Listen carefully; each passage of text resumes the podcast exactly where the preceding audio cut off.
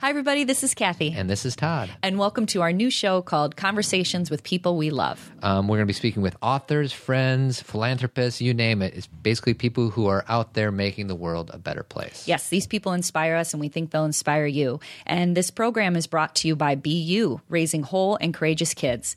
These aren't just workshops, it's a movement. Enjoy the show.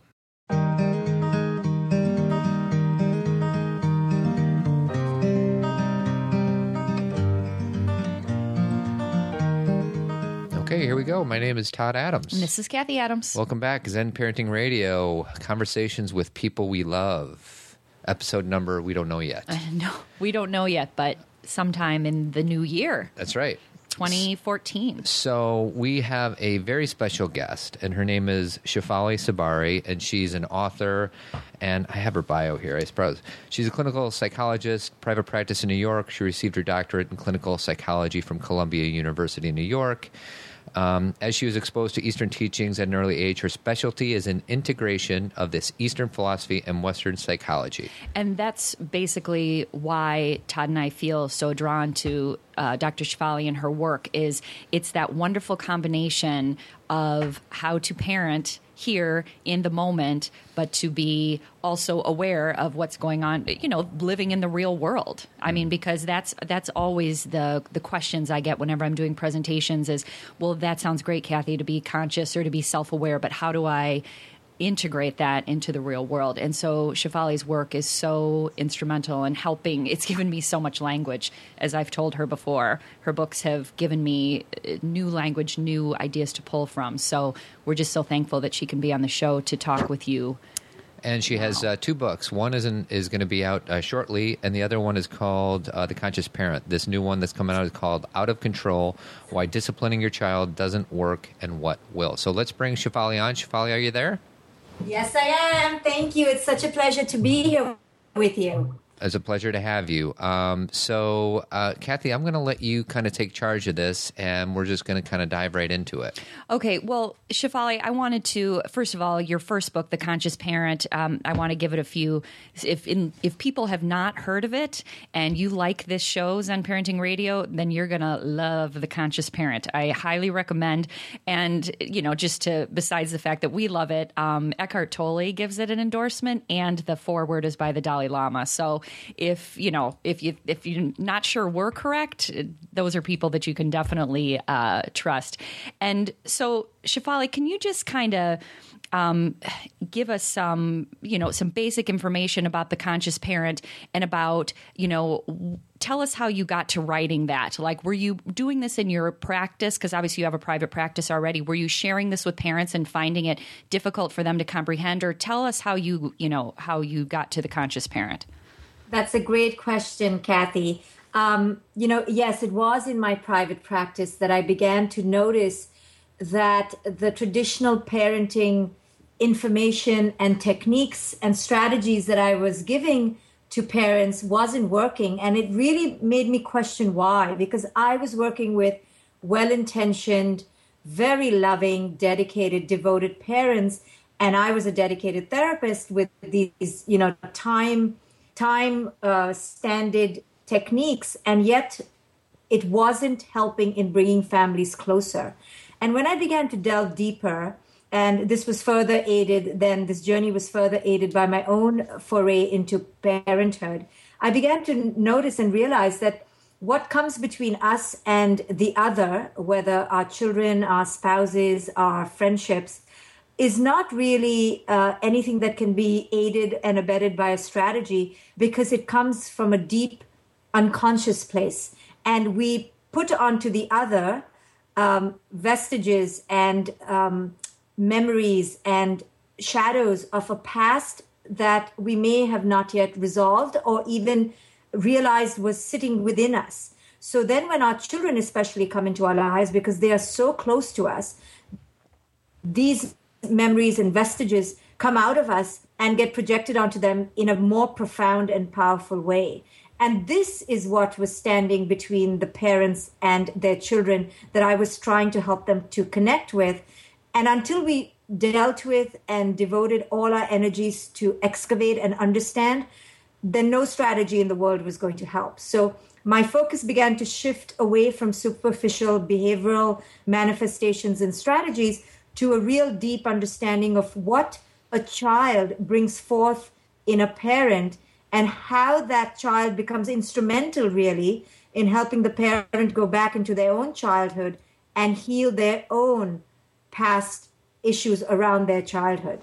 Exactly. It's it's you know the the child once you become a parent they just become this huge mirror where you see yourself or feel yourself in a completely different way. And you know when when I relay this kind of um, what you were just explaining to parents and whenever they come to me about an issue with their child, you know, if can you just fix my child? And I always start by saying we have to start with self care. We have to start with self awareness. And a lot of times they feel as if I'm putting blame upon them. Can you can you speak about that? Like this is not an issue issue of blame. This is an issue yes. of self awareness. Yes, but it's really hard for parents because I don't think anyone is more invested in their identity as the the parent is you know we are so invested in our role as mom and dad and we so want to do our best job but we so often fail to realize that that best job often really means that we want our kid to reflect us so we can feel good about ourselves. Yes. And we kind of miss the whole point. So, you know, I understand parents who feel defensive and I really empathize with them and I have compassion for that defense. And and I really work with that because it's that wounded part of themselves that wants to be validated and wants to be accepted. And unless we as as healers and caregivers and therapists can actually help them identify their own inner vulnerable child, we really won't be able to help them help their children's inner vulnerable self. So uh, that that defense is very natural, very normal, and I expect it. I I you know if it wasn't there, I I would think that somebody was you know faking it. So it's it's a grist for the mill, and we work with it as people who want to help parents because it's inevitable. You know, it's just their own insecurities coming up, and once we can get past that, then parents begin to realize, oh, you know, we invited this particular child into our lives particularly for the precise reason so that we can grow in this way. And only this child could evoke those feelings in us and no other child. So then they begin to see their child as an instrument for growth rather than self deprecation and blame because that self-deprecation and blame is just their own inner critic talking. Exactly. It's it's the essential first step. And then after you get and again it's never done. It's a it's a daily process. It's a moment to moment process. But once that first step is taking taken you see everything completely differently. Well, so well what's interesting is we've been doing this show. This is our 100 we've done over 150 of these. And i feel like our listeners are are becoming educated in at least the way we think about parenting. And, you know, we do presentations from time to time and you hear the typical questions of, you know, timeouts and, you know, do you spank your child? And like, you know, these the old strategies. The old strategies. And what's great about interviewing Shefali is I feel like this uh, helps us, Kathy and I, and our listeners to take it to the next step. Yeah. It's, it's, let's not waste our time with all that small stuff like timeouts. Let's take it to the next level. Like the one quote that I share with our show every week is uh, at the very beginning of the show the best predictor of a child's well being is a parent's self understanding. I don't know where I heard that. I didn't make it up. I, if Shefali, if you happen to know where it came from, it's a wonderful quote. But that in, brings up the essence of, of what it is that parenting is. It's it's your parents or your children are a mirror for you, and they t- have as much to teach us as we have to teach them. Oh, I love that that quote. Thanks for saying it. Yes, because if the parent is not grounded in a sense of abundance um, and a true rooted sense of who it is they are and and their constant evolution, right? We don't want to just get rigidified and calcified in a sense of who I am because that's the problem in the first place. We want to constantly evolve moment to moment, and when the parent is ready to evolve moment to moment, then they realize that their child is simply bouncing off their energy as they will bounce off their child's energy. And now, how do we create that third element, which is the us, and make that us that sacred place? So it's not about the individual egoic me as a parent or the child as an individual ego. It's how do we create this connected relationship where both entities are deemed honorable, valid, valuable, and sacred. Well, um, I, am going to read a quote out of the book that's coming out, Out of Control Why Disciplining Your Child Doesn't Work and What Will. This is a quote uh, from your book. Almost everyone believes that parents punish their children for their misbehavior. On the surface, it certainly appears this way. I'm saying that the real reason is different. I believe we punish them for making us feel inadequate in some way. And I'm wondering if you can expound on that. Yeah, so that's for my next book, which will be coming out soon in January, called Out of Control. It really debunks this whole idea that uh, we come from this place of superiority and we're here to fix our children. And our children, if they are lacking in any way, it really has nothing to do with us. So suddenly, when we enter this uh, thing called the disciplinary process, what happens is that we somehow remove ourselves from this responsibility of their quote unquote badness. And therefore, because we aren't part of that quote unquote badness, we then seek to control it and fix it. Now, we need to shift this whole paradigm around. There is no singular bad child, and the bad child is not out there, and there is no bad in quotes or out of quotes. The bad element simply comes from our perception of who it is we are in our relationship with our children. So when our children act in ways that make us feel bad, that make us feel out of control, that make us realize that, you know, A, they're ordinary and they're not going to elevate our sense of being. You know, we're going to have to do that on our own. That our children are not really invested in making us happy, they're really only invested in making themselves happy. Then we begin to realize that, oh, whatever I judge as bad and good is really coming from my own perception of how I feel in relationship with them.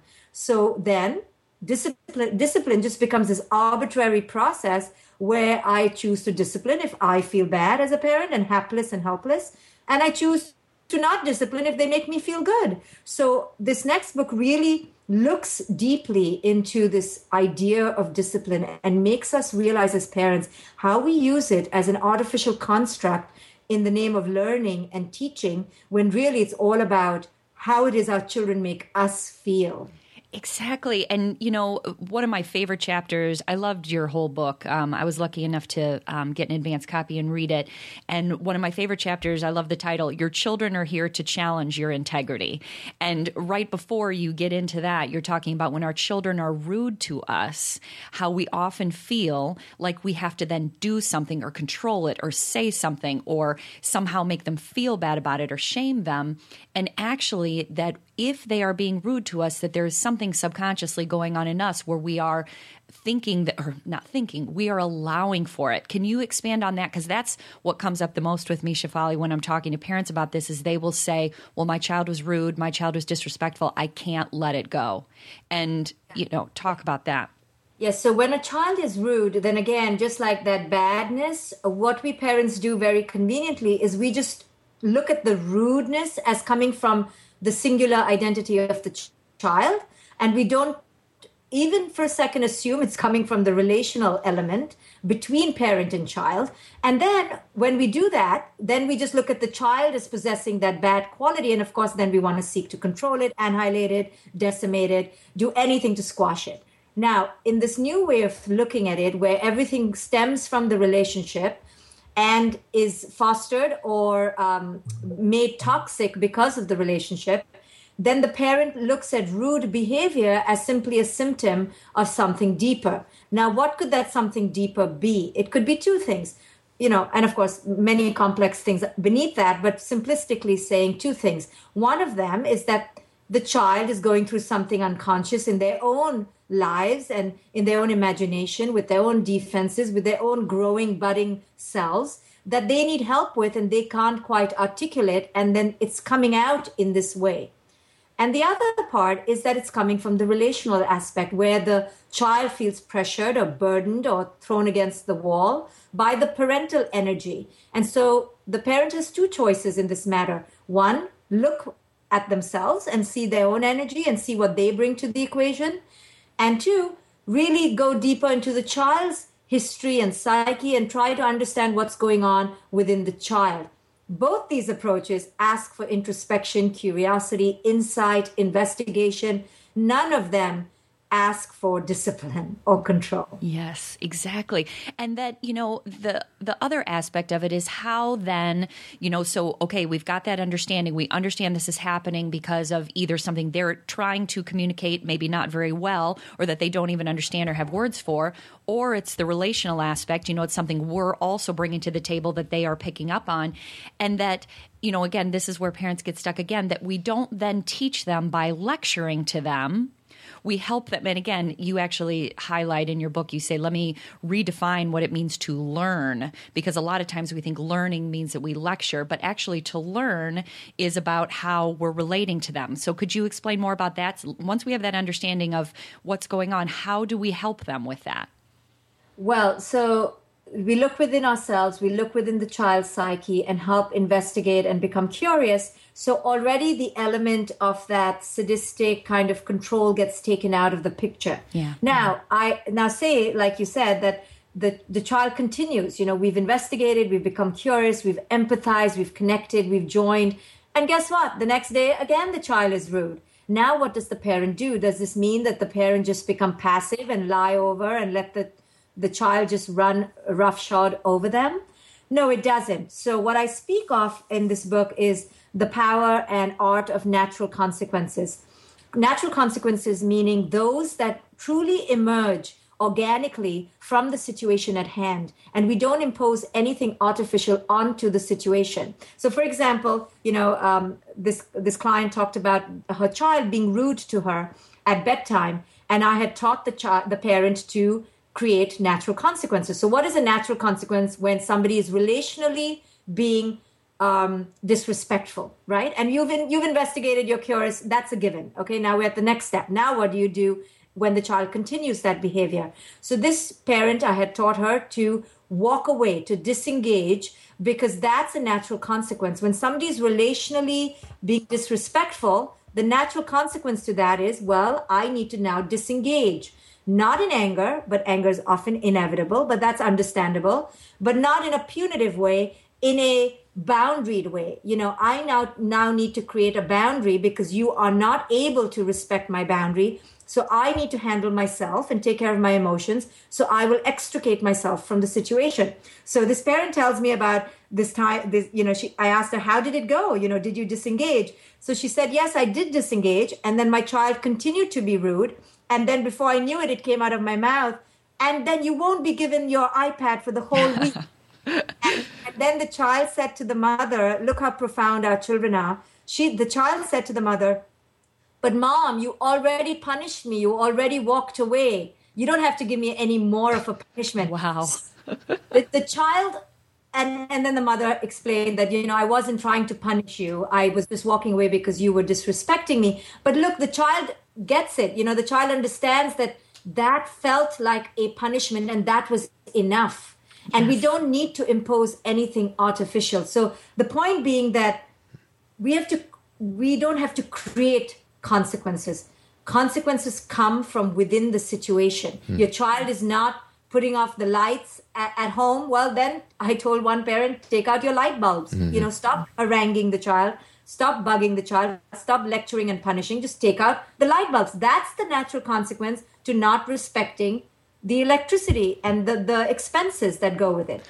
So so complete, it, so yeah, yeah. it doesn't mean that you you know get to your point just kind of be a pushover and, and allow your kids to do it's funny because it reminds me of uh, kathy and i are big fans of wayne dyer. We read a lot of his books and seen him speak and i remember one time he told a story about sometimes when his kids were arguing around each other not even being disrespectful to, to him, him, but just to each other he would just get up and go and it's such a foreign concept because we as parents think we have to intervene, we have to take control of the situation. And he would just bail, he would just leave. And it was weird because he found out that they were arguing for his attention yes. or for or to be heard by him. And when he removed himself from the situation it seemed to alleviate the energy in the room which is kind of a we it's it's a paradoxal it's just a different way of looking at it. Mm-hmm. todd i've done this with countless siblings and parents and i've always told the parents just leave. And they feel so afraid to leave. They say but they're going to kill each other. I always tell the parent leave because they're putting a show and you're the yes. greatest and you're the greatest spectator and you are the fulcrum once you leave, there's no more juice. Mm-hmm. You know, there's That's no right. interest. And this, I remember this one parent who left. She said, "Oh my God, they go, I'm telling you, they're going to break something or kill each other." And I said, "Just leave with me," and we left.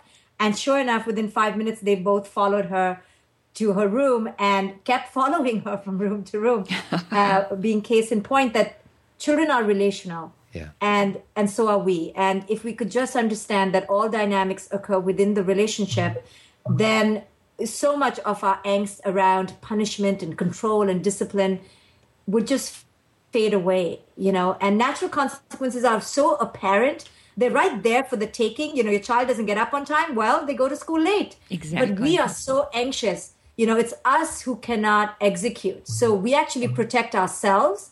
I see this with my own daughter. Every morning I'm protecting her because I don't want to deal with her anxiety when she misses the school bus. Yes. So I'm really protecting myself. Mm-hmm.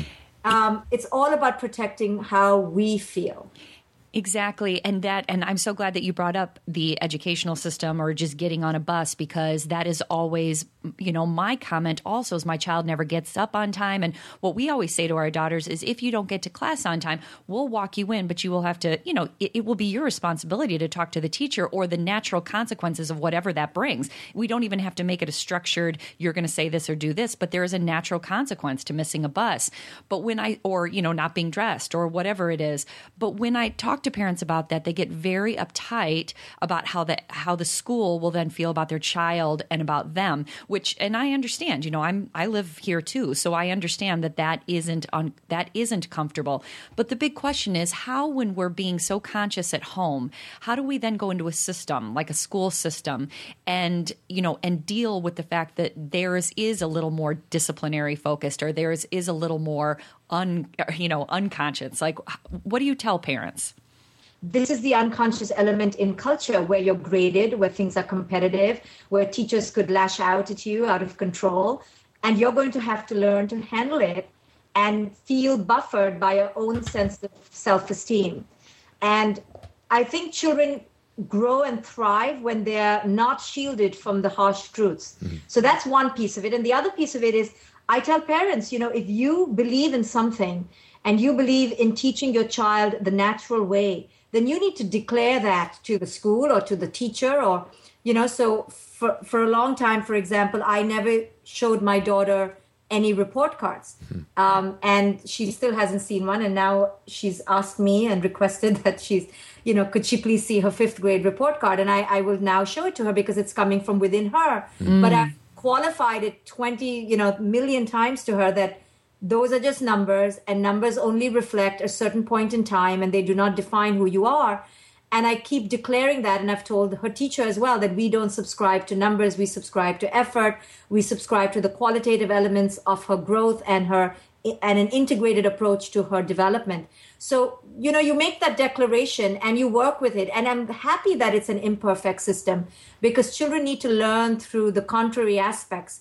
If everyone was just super conscious how would they struggle? How would they learn? Yes. How would they create their own values? So these are opportunities for us to talk about at home, to conflict about, to debate about, and to for children to come to their own learning about it. You know, left up to me, I would never show my daughter a report card, mm. but now she wants to see it, so now it's her choice. That's right. But she now knows the pitfalls, and she's understood that there are variant ways to look at interpreting a scorecard. Yes. Um, well, it's funny. As long as you talked about school, this is another quote that I love from your new book. It says, We should ask ourselves, is it more important that my child learns algebra or learns how to be fully present in each moment and to relate to their classmates in a supportive and caring manner? And that, you know, we, uh, Kathy and I, and you, and, and I'm sure many of our listeners kind of are speaking that language. It's just, we get so inundated with scorecards and college and all this other stuff. And we just want our, our kids to be able able to uh, be emotionally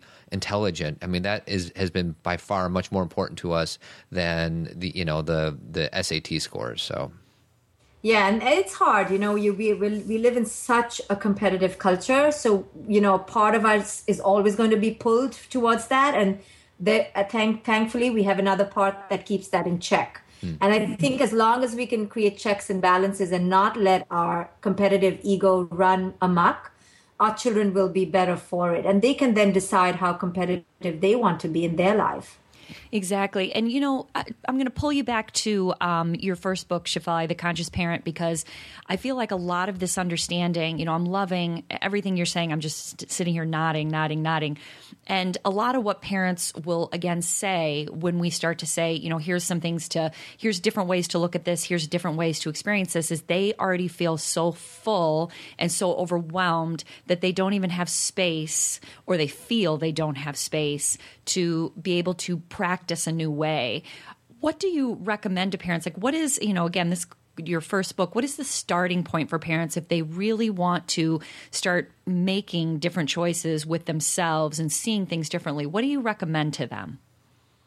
So, this is the famous question, right? What yes. are the first two or three steps a parent can take? You know, so, you know, there is no scientific precise answer because it's a journey that you intentionally start embarking on. But say somebody is not in therapy and say they don't have access to all this information, I would recommend that they just begin to see that every interaction with their child is a reflection of their inner being. So if they are experiencing a conflict with the child, to take that pause and just begin to ask, how am I contributing to this?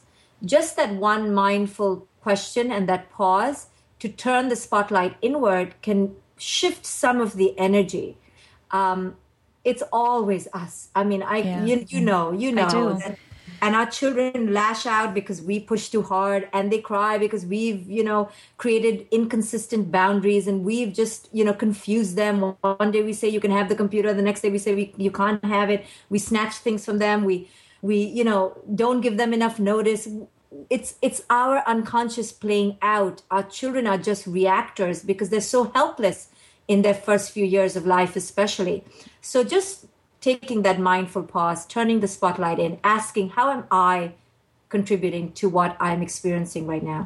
Exactly. You know, the the language whenever a parent says a statement to me like, well, they need to have manners, they need to know how to play piano. They you know, anytime there's that need, that is like anytime you hear yourself saying the shoulds or the needs to take that back inside like what do, you know, what is your feeling about manners? Why do they need to play piano? Is it because you didn't learn to play piano? And that's not a blame thing, that's a freedom. Maybe you should learn how to play piano, you know, instead of imposing these things.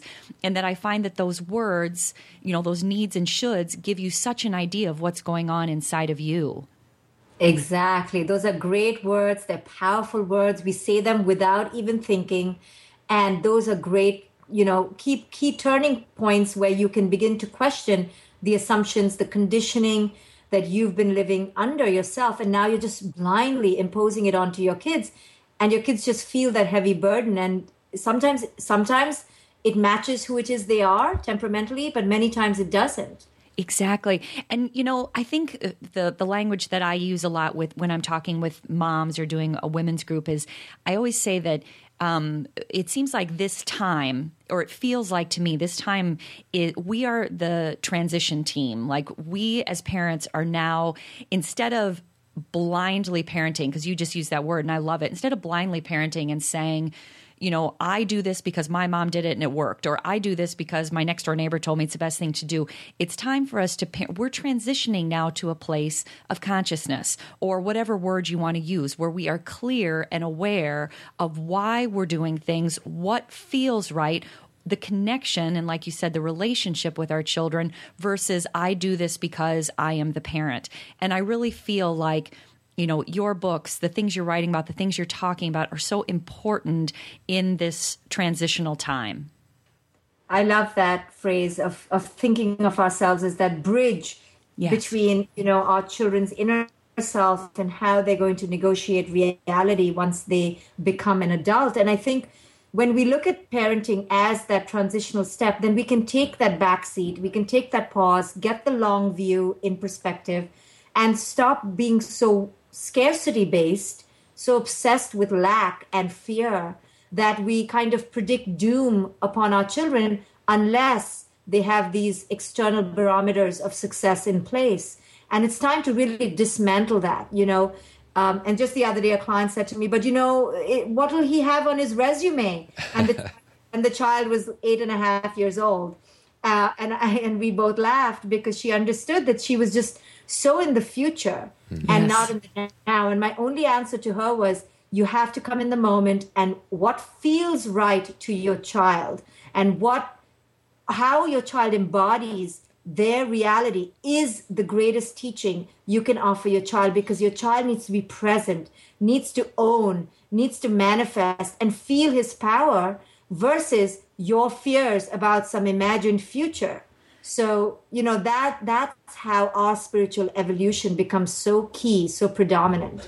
And and that's what i feel you know and again i know that it may be sometimes easy for me to say this but i feel like that's freedom for us as parents. Like if we can understand that we are not meant to control what happens when they're 18 that we can't foresee what's going to happen next year that if that's freedom because then we just get to put that down and take that off our shoulders and we weren't ever controlling it anyway. That was you know know, that was not real. And recognize that all we need to do is be right there. Like you were saying before, everything is about moment to moment awareness and relationship, moment to moment. And we don't need to worry about what will be on their resume.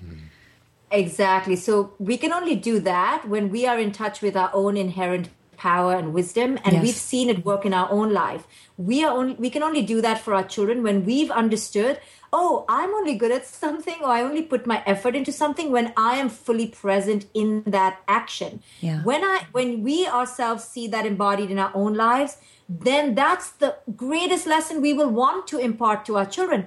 But we ourselves are such products of this culture that have divested us, have divorced us from our own inner inner wisdom, our own power to our own beings. That's why we have subscribed to these false ideas of what makes us happy. Yeah. So once we embody our own happiness and we've seen the path that we need to take for happiness, that's what we will give our children. Then we will say things like, follow your heart, be in the moment, see what feels right. Don't eat that if it's not working with your body, walk away.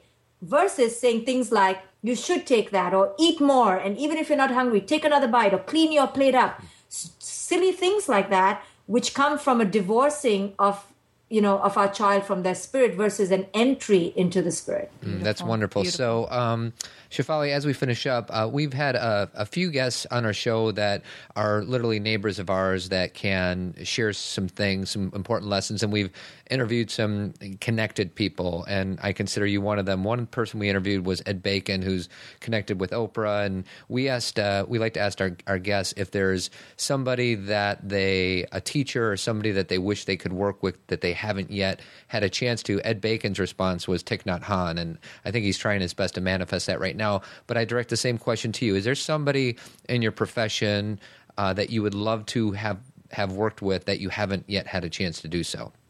Oh my goodness, there's so many yummy people. I uh, but I, I think I'm going. I may be lucky uh, and blessed to meet with Byron Katie.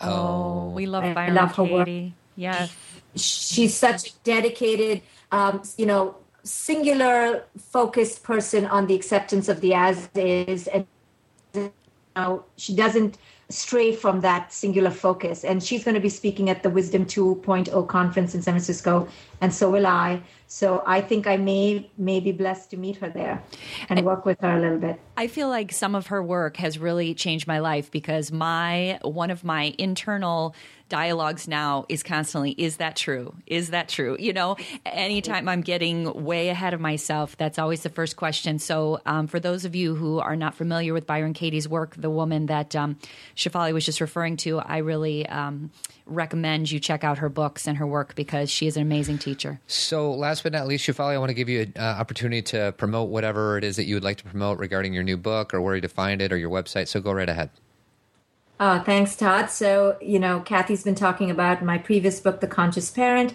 My next book, Out of Control Why Disciplining Your Child Doesn't Work and What Will, will be out mid January. And people can find all my information on my website at drshefali.com. Wonderful. Well, uh, Shefali, can't say thank you enough. Um, Kathy, you want to say Well, anything? and just thank you so much for your work because every time I am talking with someone and I feel that there's just, they that piece of their their that conscious piece. I always drive them to your book. I always say I know exactly the book for you, and I'm just so thankful that you're out there doing this work because you've made my work a lot easier. Thanks to both of you for the great work you do as well. Thank you, Dr. Shefali. Thank you, Shefali. All right. Well, thank you for joining us. Uh, we'll catch you uh, another time on ZenParentingRadio.com. Thank you. Have a great week.